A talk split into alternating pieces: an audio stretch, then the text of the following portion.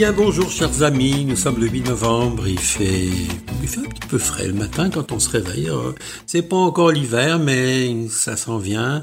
Ben, le jardin il est fermé depuis longtemps, hein, ça vous le savez de toute façon. Philippe Mollet au microphone avec euh, notre réalisateur Bruno Guglielminetti, que je remercie chaque euh, semaine d'être présent et aussi de vous dire que c'est un plaisir de vous retrouver pour Assiette et Fourchette à chaque semaine, de, partager avec vous ces moments euh, précieux, ces moments de ma vie, ces moments de découverte aussi alimentaire. Et je vous emmène dans un grand salon, le CIAL, le Salon international de l'alimentation, qui s'est déroulé à Paris du 15 au 18 euh, octobre, euh, dont j'ai eu la chance de visiter, d'apprécier, de regarder deux ans après la Covid, puisqu'il n'y avait pas de salon durant deux années. C'est un salon virtuel qui n'a strictement rien à voir avec avec ce qu'on peut voir. Alors, il faut vous imaginer, là, pour vous imaginer un peu ce qu'est le CIAL, Prenez n'importe quel salon du livre ou, n'importe quoi là où il y a, et vous imaginez multiplier par 15 à peu près, avec des pavillons, dans plusieurs pavillons, 6, 7 pavillons agroalimentaires, où on va trouver de tout, c'est-à-dire autant euh, tout ce qui touche l'alimentation, et même je vous dirais l'emballage et, la machinerie quelquefois qui sert à l'industrie euh, de l'alimentation. Mais c'est pas le salon de, des machineries, il y en a quelques-unes, mais c'est surtout le salon de l'alimentation. Et pour moi, ce qui était important, c'était d'aller découvrir les nouvelles tendances de ce que nous réserve l'année 2023, parce qu'on parle déjà de 2023 en tendance. Alors, la première constatation que, que j'ai faite dans ce salon, puisqu'on va au pavillon des innovations, j'avais la chance d'y être reçu comme euh, journaliste, donc j'avais accès à certains documents et, et aussi à certains ateliers. Donc, ce qui est important, c'est de, d'assister à des conférences par des spécialistes et de voir aussi des, des ateliers. Et j'ai eu la chance de, de, décrypter pour vous, vous tous, un peu ce que seront ces tendances 2023. Euh, c'est pas très rassurant.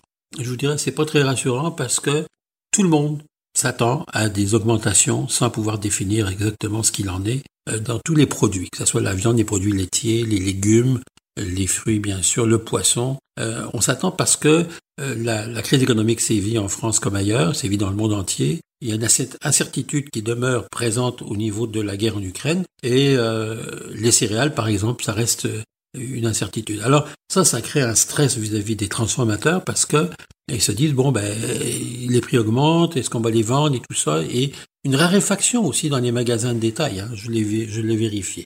Alors les nouvelles tendances, ben c'est très simple. La première des choses que je dois vous dire, c'est qu'on a réduit énormément les emballages. Donc on a diminué la grandeur des emballages, évidemment, en diminuant la quantité à l'intérieur, mais au même prix. Tiens donc, on n'aurait pas changé le prix. Hein. Et on voit aujourd'hui de plus en plus d'emballages de, petits formats qui reviennent en charge, dont notamment beaucoup d'emballages pour les personnes seules. Ça, par contre, c'est intéressant. On ne trouvait pas ça.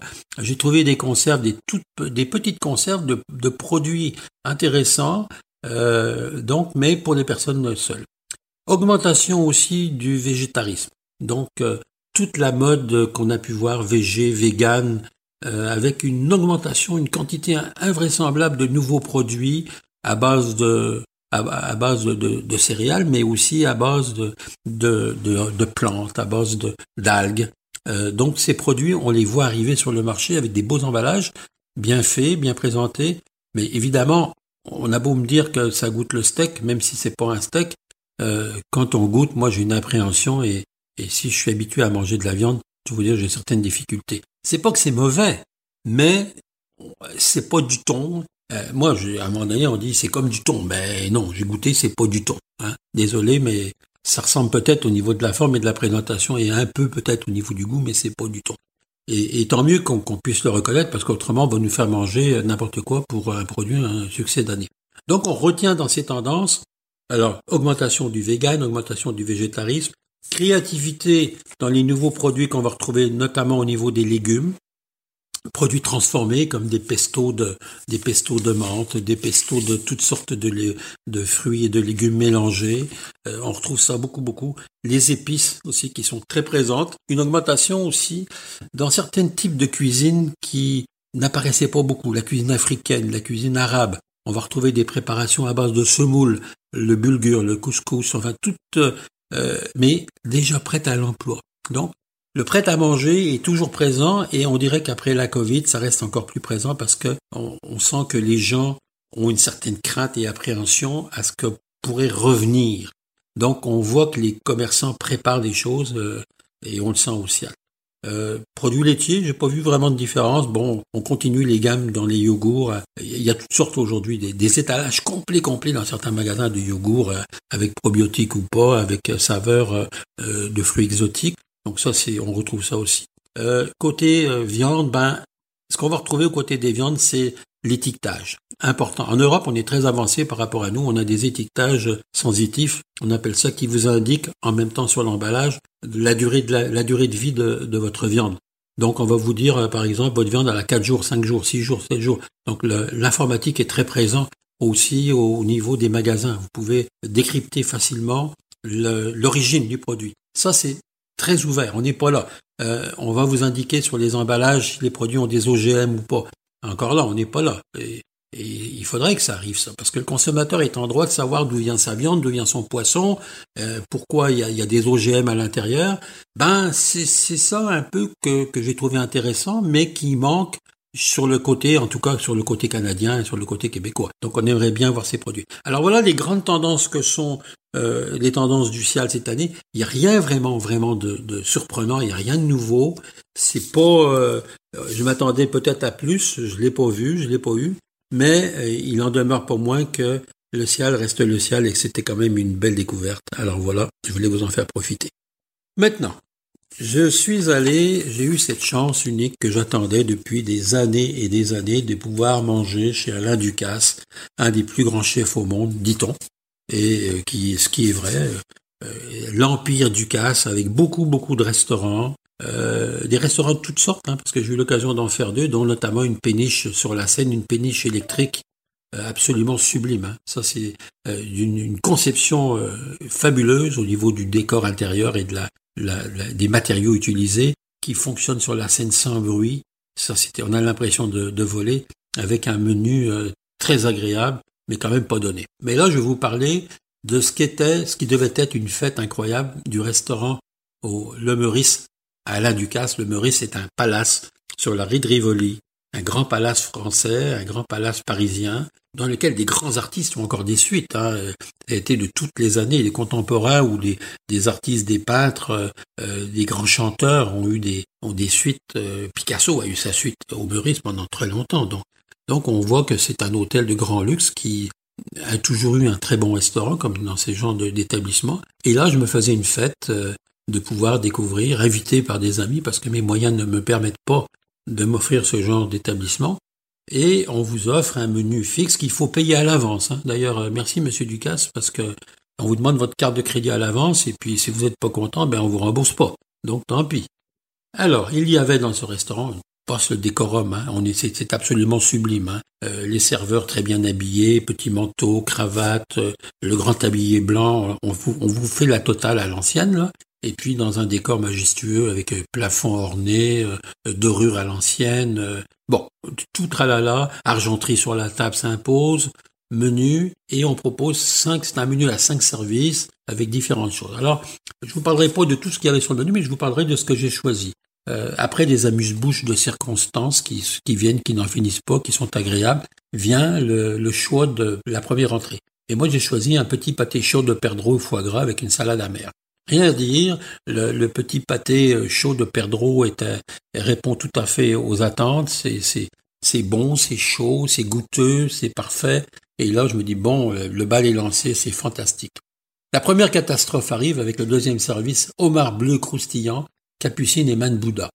Donc c'est ce qui est indiqué sur le menu. Un homard euh, bleu, on parle du homard bleu qui vient de Bretagne, qui est quand même un homard beaucoup plus cher que le homard canadien, mais qui est très savoureux, pas plus savoureux, moi, je vous dirais que j'aime autant le homard canadien, mais bon, on est en France, et puis homard bleu, ils se, targuent qu'il est le meilleur, mais ça, c'est leur problème. Et on vous le sert euh, euh croustillant avec des écailles sur le dessus, qui sont des écailles de, des écailles de croustillant de pommes de terre, qui font ressortir le homard. Et malheureusement, c'est servi avec euh, une espèce de compoté de capucine avec euh, le, le fruit la manne bouddha, et là, goûte le homard, fantastique, prend un peu de capucine et de Bouddha, et là, rétro-olfaction, impossible d'aller plus loin, amer, amer, amer. Plus question de goûter le homard, on ne le goûte plus car l'amertume est beaucoup trop forte. Et là, c'était le premier échec de ce plat euh, qui était vraiment euh, épouvantable. Le troisième plat, j'étais avec des amis qui ont choisi un chevreuil rôti à sèche, oseille, caviar, cristal. Et là, je dois vous dire encore là, grosse déception. La concentration des saveurs, la, la sèche était noire mais euh, très concentrée, donc on goûte plus le chevreuil rôti, euh, on goûte plus le, on, on, goûte l'oseille mélangée, c'est pas bon. Et euh, ça, c'est quelque chose qui est épouvantable. Et moi, j'avais un veau de grain qui est, on appelle grain de soie, donc très très fin, mariné, une grande qualité de la viande, rien à dire. Mais encore là, un accord de chou vert, piment et houblon. Erreur, houblon. Il sert faire de la bière. Alors, oublions, moi je dis, je dis pas houblon, mais je dis oublions. Erreur monumentale, d'accord. Pas possible de penser que dans un restaurant comme chez Ducasse, où ça coûte, mettez votre chemise, installez-vous, vous êtes bien assis là, 380 euros par personne, le repas. Ce qui fait 440 dollars par personne. Des erreurs comme ça sont inacceptables. Et je le dis haut et fort, j'ai envoyé une lettre à M. Ducasse en lui disant que c'est pas possible, que euh, il, a jamais goûté la cuisine de son chef parce que c'est pas ce qu'on s'attend de Ducasse. Et c'est pas ce que j'ai trouvé la deuxième fois non plus sur le bateau, c'était tout à fait correct, euh, à beaucoup, beaucoup, beaucoup moins cher. Donc là, on se pose quand même des questions. Est-ce que euh, Ducasse goûte les plats de, de ses chefs? Est-ce qu'il accepte un accord comme ça? Ben, je serai, je vous donnerai des réponses parce que j'ai écrit. On verra bien s'ils me répondent. Moi, je pense que quand on a des repas comme ça, à ce prix-là, vous savez, un restaurant comme ça, si j'avais été euh, critique au guide Michelin, ben c'était, il perdait deux étoiles. Et ça, c'était, pour moi, c'est inacceptable. Alors, je voulais vous le dire, je voulais vous faire part d'une expérience euh, quand même malheureuse. Euh, ça n'enlève rien à la qualité des, des, lieux, à la qualité du service qui était exceptionnel. Mais simplement pour vous dire que je ne retournerai pas dans un restaurant comme ça parce que non seulement j'ai pas les moyens, mais deuxièmement parce que c'est pas, ça n'a pas été l'expérience auquel je m'attendais. Et c'est, il faut le dire. Euh, les gens, quand on vient, est-ce que tout est parfait? Moi, je, l'ai vécu. Euh, et qu'ils disent oui, oui, tout était bien, puis par derrière, qu'ils vous disent que c'était pas bon. Ben non. Moi, je vous dis, c'était pas bon. Le chef a, a fait des mauvais accords, et c'est inacceptable chez Ducasse, parce que ce n'est plus la fête, là, c'est la défaite. Voilà. Ben, je voulais vous faire part de ceci, chers amis. Vous verrez que la semaine prochaine, on sera un peu plus enjoué, qu'on parlera de belles choses. Je vous embrasse. Après tout, passez donc une belle semaine, et puis Maintenant, c'est commence à faire froid le soir. Hein. Faites-vous un petit feu de foyer avec une petite soupe à l'oignon, tiens. Allez, salut, je vous embrasse. À bientôt. Bye bye.